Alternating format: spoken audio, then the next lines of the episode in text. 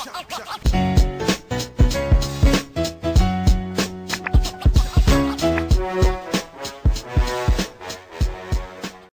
to another episode of the Hoop Talk podcast by fans for fans. I'm Ryan. There's my guy Jalen. What's up, everybody? This podcast is where we discuss all things basketball, so expect a lot of hot takes, debates, and a true display of basketball knowledge. Let's get right into it. Our topic today is looking at our way too early contenders or pretenders. So Jalen and I are looking at six teams, and we're going to determine if they are contenders or pretenders early in the season. So we're going to look at the Philadelphia 76ers, the Miami Heat, the Boston Celtics, the Utah Jazz, the Phoenix Suns, and the Dallas Mavericks. So, Jalen, let's start with the Philadelphia 76ers. Contender or pretender? Contender for sure. I think the biggest thing with this is just the fact that Joel Embiid is balling. Um, they're five and zero oh when Joel Embiid plays. Like I think that's just just to tell you everything you need to know about what the potential of this team is so far this year. Um, I was looking into some stuff on Joel Embiid the other day, and the, the one of the biggest things that I pulled away from not only how he's playing this season, but just overall the overall track record of a guy like Doc Rivers, right? He has a track record of helping develop all-star caliber bigs. Let's take a look at some of the guys that are on his docket. Easy one. Uh about to be about to be elected into the Hall of Fame in Kevin Garnett, Blake Griffin, who when healthy was a top five player in the NBA, maybe a top 10 player in the NBA.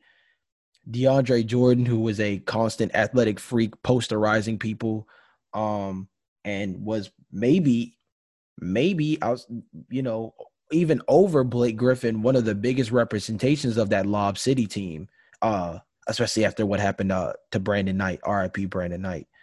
And then, of course, you take a look at uh, at a guy like Tobias Harris, who, when he was on the Clippers, arguably had his best season since entering the league. You know, under Doc Rivers, um, not necessarily the center or power forward position, but still a guy who plays between small forward and power forward. So he's in a big man role. So I think the biggest thing with Joel Embiid right now is that you can see the development is there to a certain extent. He's playing on both sides of the floor, which we know he has the capability of doing. And this team is playing with an overall swag right now that kind of gives you the inkling and the indication that they hear, they hear, hear and heard all of the rumbles about them not being a big factor in the Eastern Conference this year with the rise of teams like Boston. Obviously, Milwaukee was always there because of Giannis, the rise of Atlanta, different things like that. And people were just pegging them, including us, um, as a middle of the pack Eastern Conference team that would be somewhere around four or five and probably end up facing like Indiana in the first round. I think that they know that they're a better team than that roster wise, and so far they're playing like it. I think it's really that simple for them right now. And I think that's what makes them dangerous as a playoff team because when you play up to the kind of talent they have on the roster with guys like Seth Curry and Danny Green, Danny Green's not playing as well so far this year, but playing to the potential that we know they are within their roles, playing their roles being the most important statement when it comes to Philly too, because last year they really didn't have well defined roles. I think defined roles plus all star caliber talent equals dangerous team in the playoffs, meaning contender. I am also agreeing and saying that Philadelphia is a contender. Their offseason was impressive, and I think they improved on shooting when they needed shooting. Seth Curry, for example, has been a great addition to this team. I think Tobias Harris is shooting the ball well.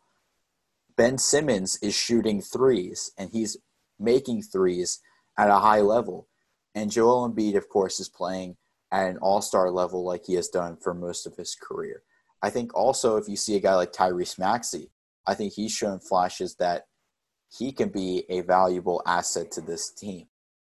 I think adding a guy like Doc Rivers, a guy who has been to the postseason before, helps with building a team to become a contender again. Because Jalen, like we said last year, Philadelphia was more of a middle of the pack Eastern Conference team. But things are different this year. They're five and one right now, and I think that this team has a real chance of making the Eastern Conference Finals in a loaded conference right now.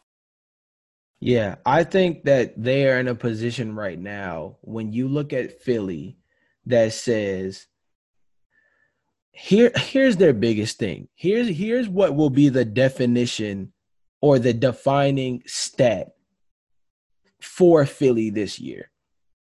And maybe it's not as big of a deal because of the whole situation with fans and things of that nature. But last year, this was a team that was horrible on the road horrible on the road. It was like night and day when it came to playing on their home floor versus playing in another someone else's building.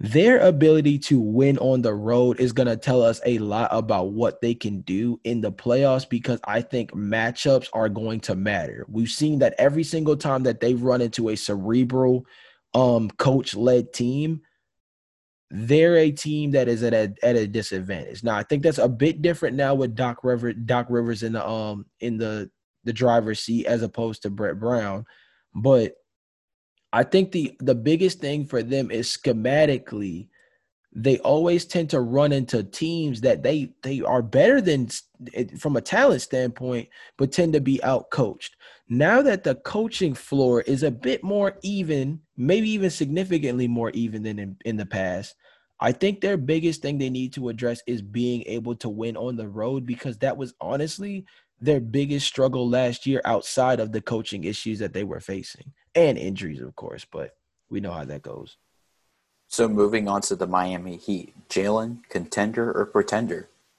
I gotta be honest. I, I hate this. I hate this because la- I hate doubting the Miami Heat the way I'm about to right now. But I, I genuinely think pretender, and I think the biggest thing is right now Jimmy Butler is in a position where they need him to play more aggressively. I think I think Stephen A. Smith said it a couple of a couple of days or a couple of weeks ago on First Take, where he was discussing the fact that Jimmy Butler is trying to be a people pleaser. You can see that he's trying to play within this distributive, pass the ball around, get everybody involved kind of offensive leader that he's trying to become. And that's not Jimmy. Jimmy is Jimmy G buckets. Jimmy G buckets, as in G go means gets.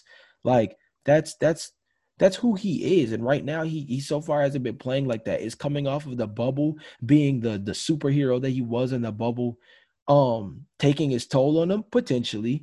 Is he trying to build his team up in a way that they can make another potential playoff run? Maybe. But in in the conjunction of that, outside of the fact that obviously Jimmy has missed a game here and there, is they're asking Bam Adebayo to be even better than he was last year and they're asking Tyler Herro to somehow become that third all-star caliber player on their team when for most of the year Tyler Herro wasn't even the best rookie on their team last year.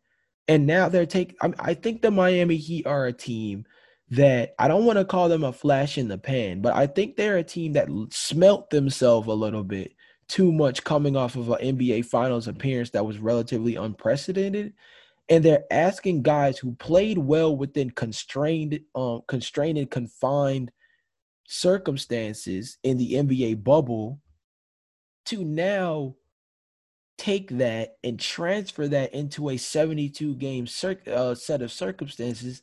And I just don't think you can do that. I just don't think that's a reliable option moving forward. And I think with that, Miami is in a weird place where they have guys needing to play out of body, and I just don't know if they can do that for 72 games. I have to disagree. I think this team's a contender. I think Miami is a team, like I said in previous episodes, I think they have the ability to go back to the finals. They were luckily able to retain a guy like Goran Dragic, but you're right. I do think that there needs to be more improvement from a guy like Tyler Herro. We've seen that improvement so far from Duncan Robinson and Kendrick Nunn. I feel like as the season progresses, we're going to see the improvement of a guy like Tyler Herro. The signings of Avery Bradley and Mo Harkless as well, I think they boost up shooting and defense. I think that with, with a guy like Erik Spoelstra, who has the finals experience, I know the record doesn't show it. Miami's a struggling team right now, and Jimmy Butler has missed a couple games due to injury. But Miami, when healthy, is still a dangerous team in this conference. And I feel like this team and what they were able to do last season, I think they have the capability of being able to capitalize on that success last year, especially since they got slightly better with the additions of Avery Bradley and Mo Harkless. Yeah, I Yeah. I think you're right. Right. I think talent wise, Duncan Robinson, Tyler Herro, Goran Dragic, who I think is still slept on in all of this. I like I said, I hate this because everything in my gut, similar to like messing around with Indiana, says please don't doubt this team because the minute you start doubting this team, they will catch you slipping and make you eat your words. But Ryan, I I don't first of all, I just don't know how you go about doing it. This team, similar to Denver, made an unprecedented run and is so far in the early stages of the season feeling the repercussions of said run. We saw this with the Portland Trailblazers last season. I mentioned that in one of our uh, big overreaction takeaway uh, episodes a, a week or two ago. I'm I'm just really wondering whether or not this team is in the position off a shorter off season in unprecedented times, coming off of the the roller coaster ride that was the NBA playoffs last year on the road to the finals. If this is a team that is truly going to be able to bounce back after everything that we saw last year. But you might be right. And no, having Jimmy Butler makes them extremely dangerous, but he's got to play up to the guy that we know he is, not whoever the guy we're seeing so far. Moving on to the Boston Celtics, Jalen, contender or pretender? So I, I think they're a contender, but ironically enough, I think that this this is going to have a lot more to do with Kemba Walker down the, the, down the pipeline. So I think this is like a TBD situation. But I, if I have to say right now, I think they're a contender, and I think it's because Jaylen Brown is emerging as a person, as as a player on this team that people need to start need to start the argument up of whether or not he's the best player on the roster. I, I'm serious. Like Jaylen Brown is playing out of his mind right now. And if he's not an all-star by the end of this, by the by the middle portion of this season, when it comes time to make the votes, you're not watching NBA basketball. You are simply picking names out of the hat based on players you know off 2K. Because otherwise, you are tripping if you don't have Jaylen Brown somewhere in the poll, if not selected as an all star this year, just based off what we've seen already. I think that with Jaylen Brown taking a significant step in the absence of a guy like Gordon Hayward, with Jayson Tatum still being the guy who he is, with Marcus Smart being a guy who I think is going to pick up steam over the course of the year when his role is reduced back to just simply being another ball handler and a guy who can just play lockdown defense. You get Kemba back healthy. I think they're dangerous. I think what's scary about Boston, though, in terms of being a contender, is out of all the teams that we've discussed so far, I think they're the team that scary enough might not have the the most depth when it comes to their team. You know what I'm saying?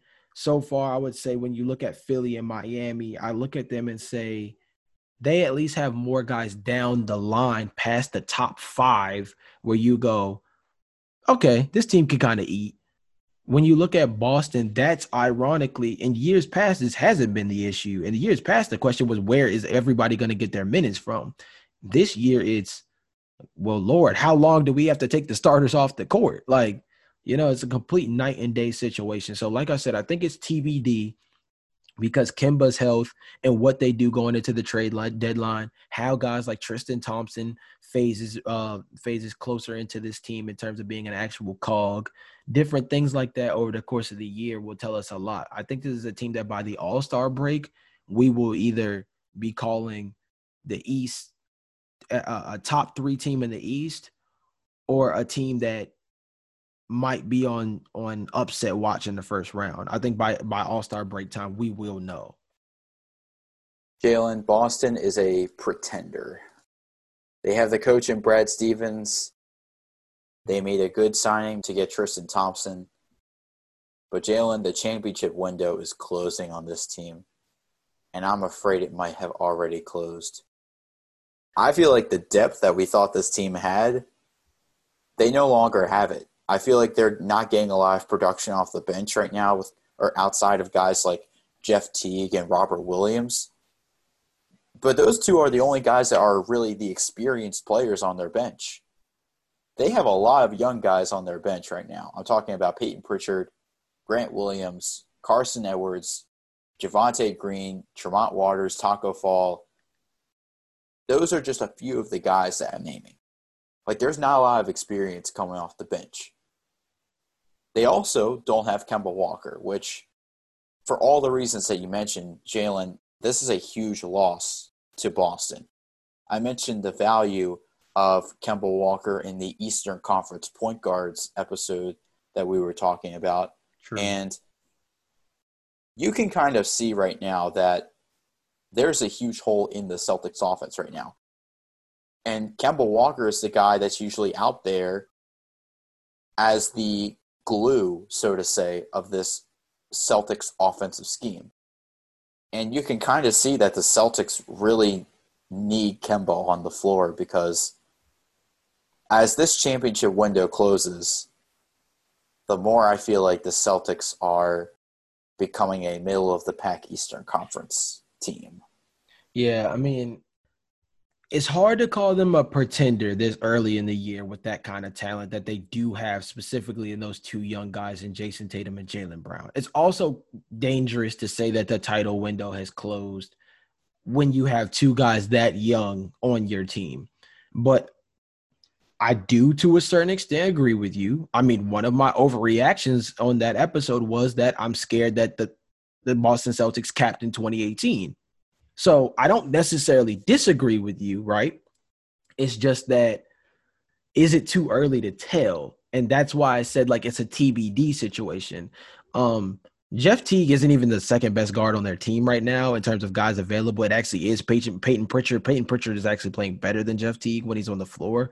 Um, he's actually doing better than him in literally almost every category, which is sick to say because Jeff Teague was supposed to be their quote unquote backup point guard solution. And the guy you took late in the first round, who was projected to be a second round pick, is now your second most productive point guard. Sorry, Boston. But like that's the circumstances that we're in. So like I said before, I I I tend if I'm going based off my overreactiveness, I tend to lean in your direction if I'm going based off of logic and factoring in the fact that they have two young guys that are, you know, under 26, 26, 27 years old that are still taking significant strides in the NBA, both all-star caliber players and they still need to work in guys like Tristan Thompson who's newly added to the roster and Kemba Walker isn't playing. I tend to want to see what this team looks like when at full strength before I'm jumping the gun. And so I'm projecting here when I say that they're contenders. But like I said, I think by the All Star break, we will know a lot about what this team actually is. And that's either a potential first round upset or a team that can go all the way in the East. So moving on to the Western Conference, the Utah Jazz, Jalen, contender or pretender? So I have them as a contender, man. And this is one of those things with Utah that just like I can't I can't let go of what Utah is. Utah's 4 and 2 right now. Mike Conley had a crazy 30 to 30, 33 point game um a couple of days ago. And um they're in a position right now. I mean, bro, bro, th- this this team when we're talking about lineups, when we're talking about overall lineup talent, right? Bogdanovich back from injury, Rudy Gobert, Donovan Mitchell, Mike Conley. I like Joe. I like Joe Ingles. They were able to get Jordan Clarkson back. They were Royce O'Neale. I think is a player for them, I, at least defensively. I think he's a good defensive presence, along with the fact that he definitely provides rebounding. I don't know if he's a guy that you're looking to score, but shoot, when you got Donovan Mitchell, Rudy Gobert, and Mike Conley on top of Bogdanovich, Bojan Bogdanovich, I think that you got to have enough in the scoring department to not need to ask Royce O'Neale to do anything more than play defense and rebound. And then you bring back a guy in Derrick Favors who really his best times in the NBA came as a member of the Utah Jazz.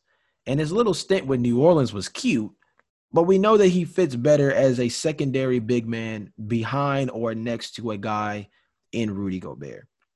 So I think this is a team that goes a smooth seven, eight deep.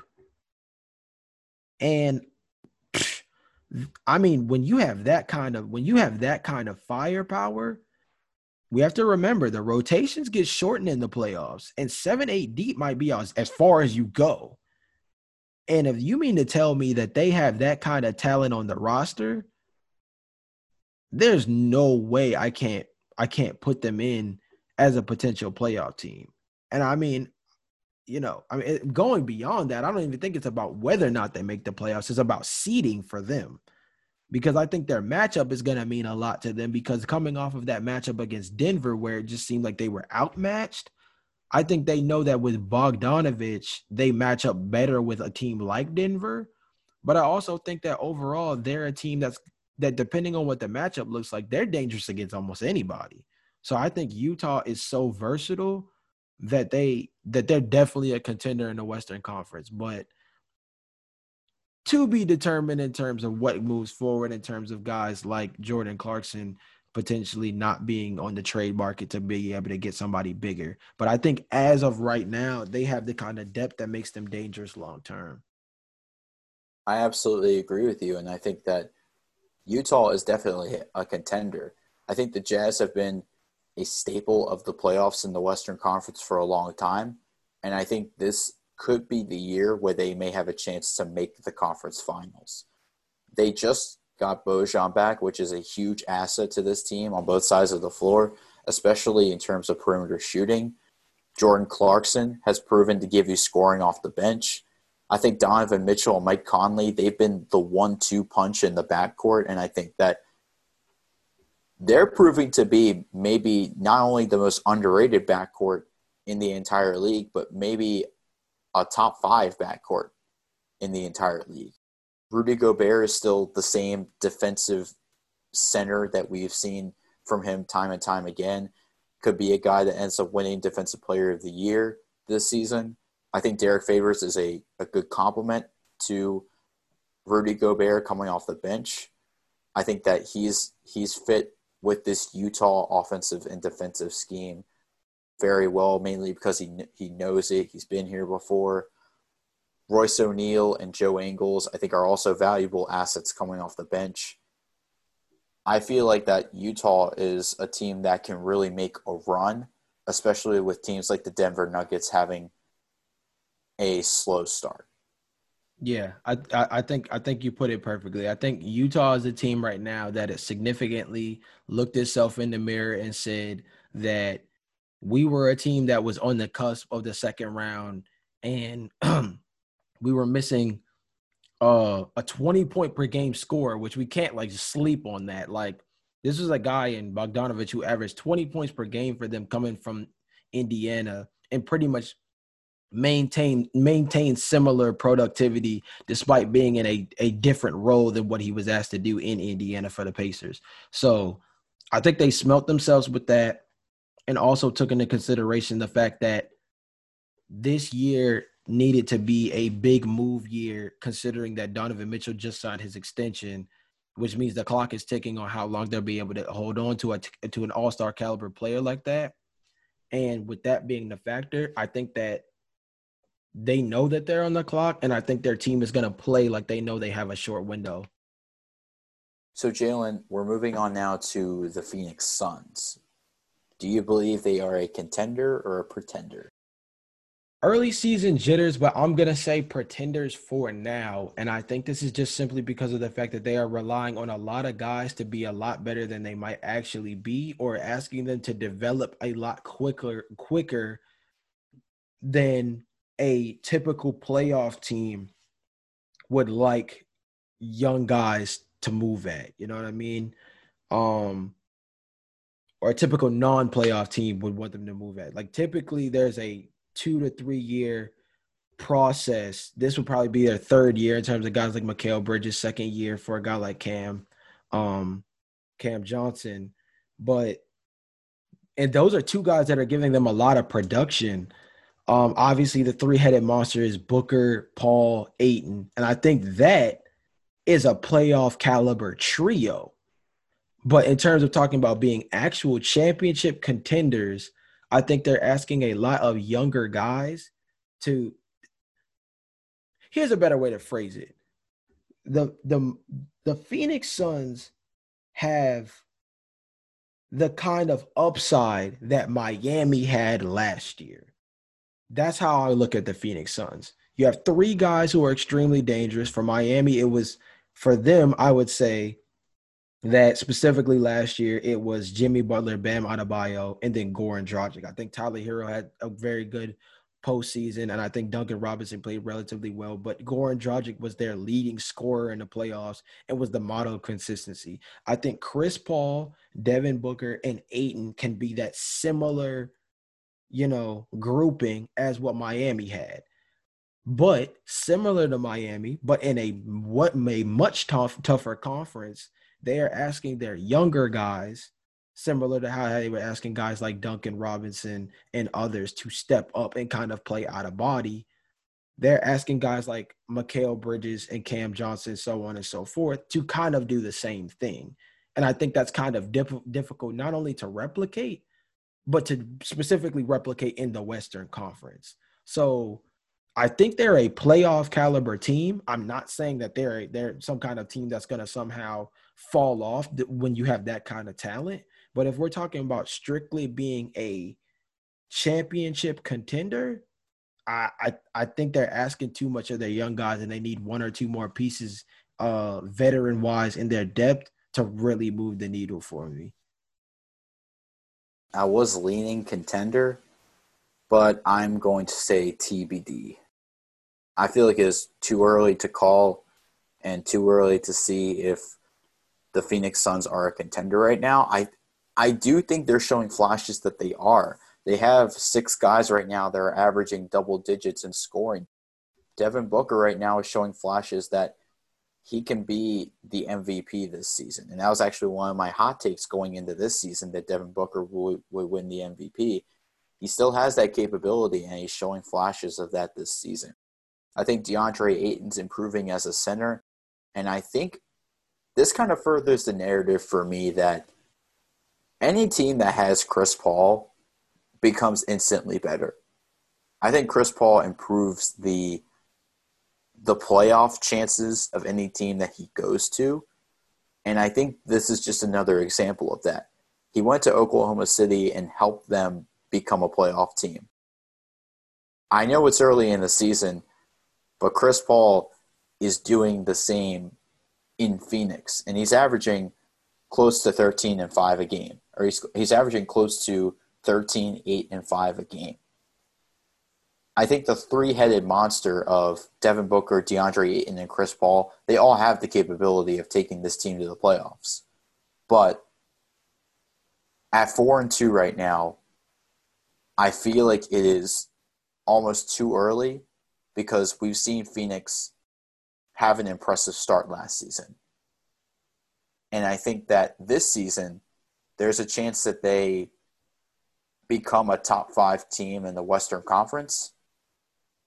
But I feel like in terms of becoming a contender, I think it's too early because it, I, I want to see guys like Jalen Smith develop because he was their 10th overall pick. I want to see how he fits into the offensive scheme for Phoenix. I want to see if Mikal Bridges can continue this this impressive start that he's had to this season.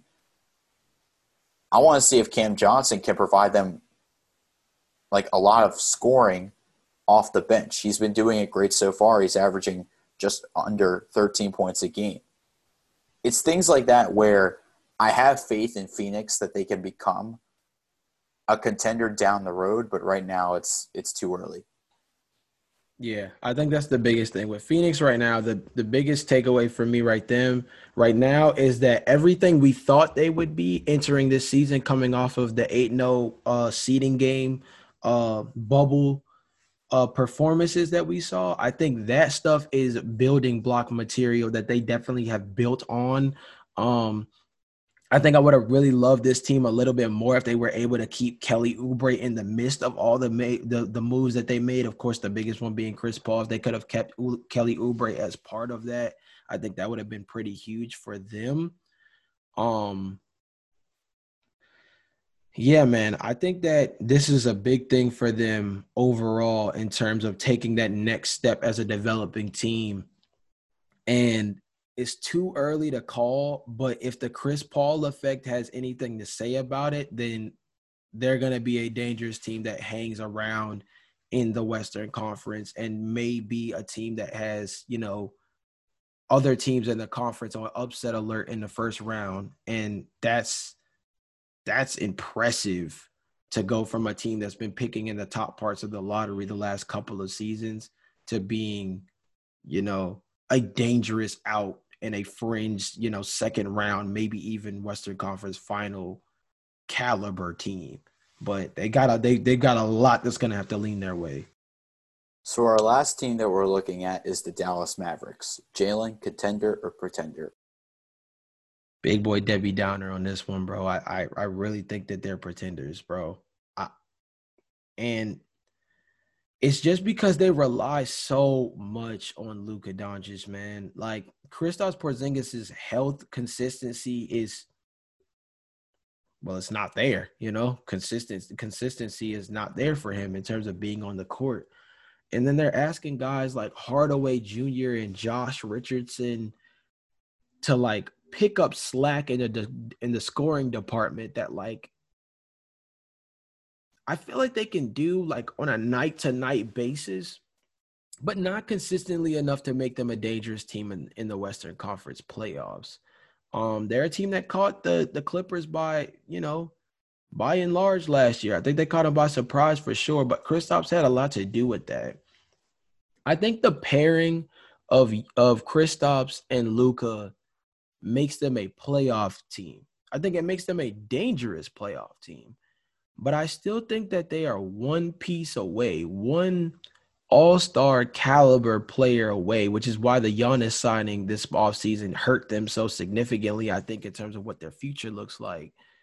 They're one all-star caliber player away from being a true, true contender in the Western Conference. And although they have an MVP MVP caliber player in Luka Doncic, I don't think Luka can carry an NBA team to a to a title by himself. I don't think that he's that kind of player. I think he's a player that makes other guys around him better, but still needs one or two other all-star caliber talents to really truly move the needle from just Dallas being a good team to Dallas being a great team.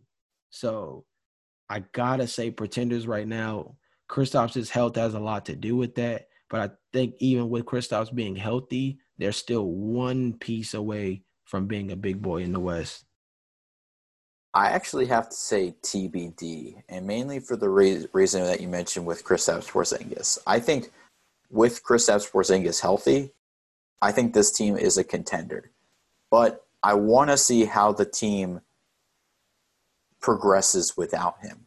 So far, Luka's been carrying the load. He leads the team in points, rebounds, and assists. But Tim Hardaway Jr. is still a consistent three point shooter for them. Josh Richardson has been doing what he's been asked to do for this Dallas Mavericks team. Jalen Brunson leads the team in field goal percentage right now. And I know they're asking a lot of guys like Dwight Powell and Maxi Kleber to take the load of Kristaps Porzingis while he's out. But I feel like when Chris Kristaps Porzingis comes back, Dallas becomes an instantly better team. I think this is almost the same case with Clay and the Warriors. I think that Luka can lead the team on his own, but he's going to need Chris Kristaps Porzingis going forward in order to maintain the Dallas Mavericks as a contender and then also try to lead them to a championship. I think they have a solid core of guys that are reliable scorers right now. Luka Doncic, Tim Hardaway Jr., Jalen Brunson, Josh Richardson. But I feel like the piece that they needed was Kristaps Porzingis. And now it's just a matter of when he's healthy, can Luka and Kristaps Porzingis carry the Dallas Mavericks to the NBA Finals? And I think that's a question that could be answered this season. I think that this this season is going to be a really good litmus test for this team in terms of what they are going to look like moving forward. I think they have a lot of building blocks that are definitely Tim Hardaway Jr. is a good player. Josh Richardson are is a good player. I think they have a lot of upside on their team. My worry is not about what kind of upside they have. My worry has more to do with what they look like right now in a Western Conference that that is a little bit more like close to the pack, but still a Western Conference that's going to be a tough out for any team to hang in right now. So I think my biggest thing for them is, like you said, just testing the water and seeing what they look like once a guy in Kristaps Porzingis comes back healthy. And once we see that, that will tell us a lot about what their true upside is because when healthy, we've seen them take, you know, the Clippers far in the first round. And that's that's an excellent sign for them. Um but like you said, TBD, man, they've they've got a lot to show us still. So transitioning to our question of the day for our fans, who is one team that you believe is a contender and who is one team that you believe is a pretender? This has been a great episode today on the Hoop Talk podcast. Of course, make sure you subscribe to us on Apple, you rate our podcast five stars, and subscribe to us wherever you get your podcasts. We'll see you guys next episode. Peace.